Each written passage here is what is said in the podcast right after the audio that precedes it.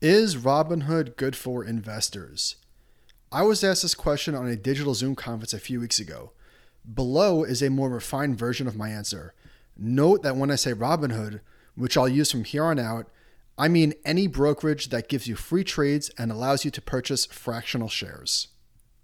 New investors today are far more informed than younger investors of previous generations.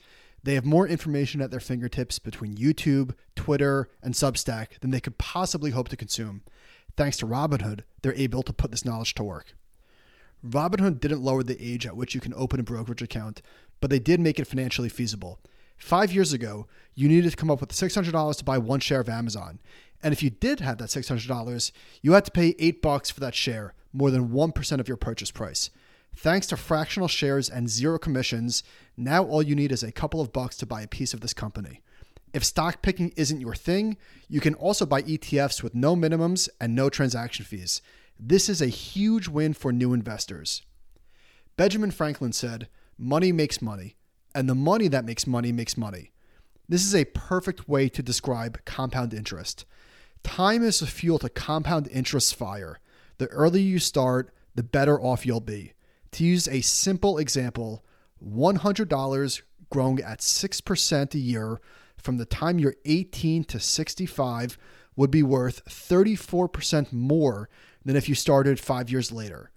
Getting that snowball rolling early is a huge win for investors. Experiences can't be taught in the stock market, they have to be learned. You cannot read what it feels like to lose 50% of your money.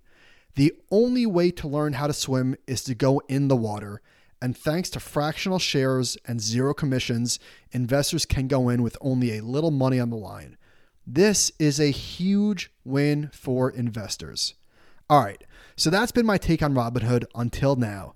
And I still stand by the potential benefits of Robinhood, but I'm getting more and more concerned that there are plenty of downsides to free trading. Robinhood feels like a casino. In a casino, you gamble. In a casino, the longer you gamble, the more likely you are to lose. The opposite is true in the stock market. The longer you play, the less likely you are to lose. But that depends, of course, on what game you're playing. And this is the issue. I used to think that Robinhood's casino like nature was actually a good thing. If you lose for long enough, you will eventually get the gambling out of your system.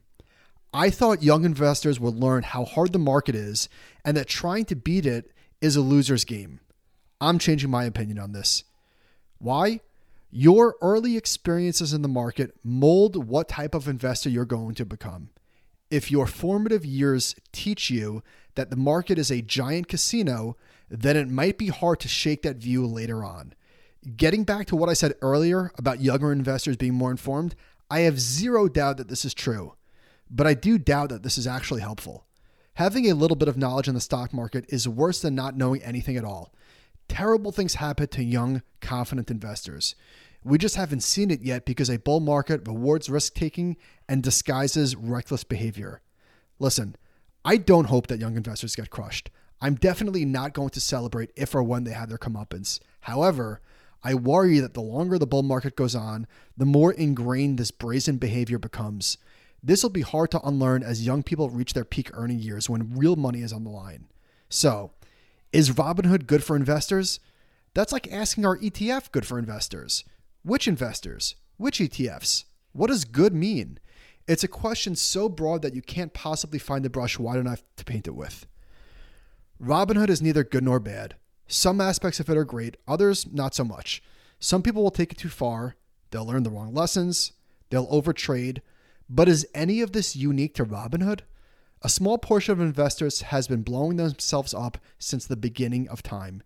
They did this before Robinhood was here, and they'll do it long after it's gone. Few things are either good or bad.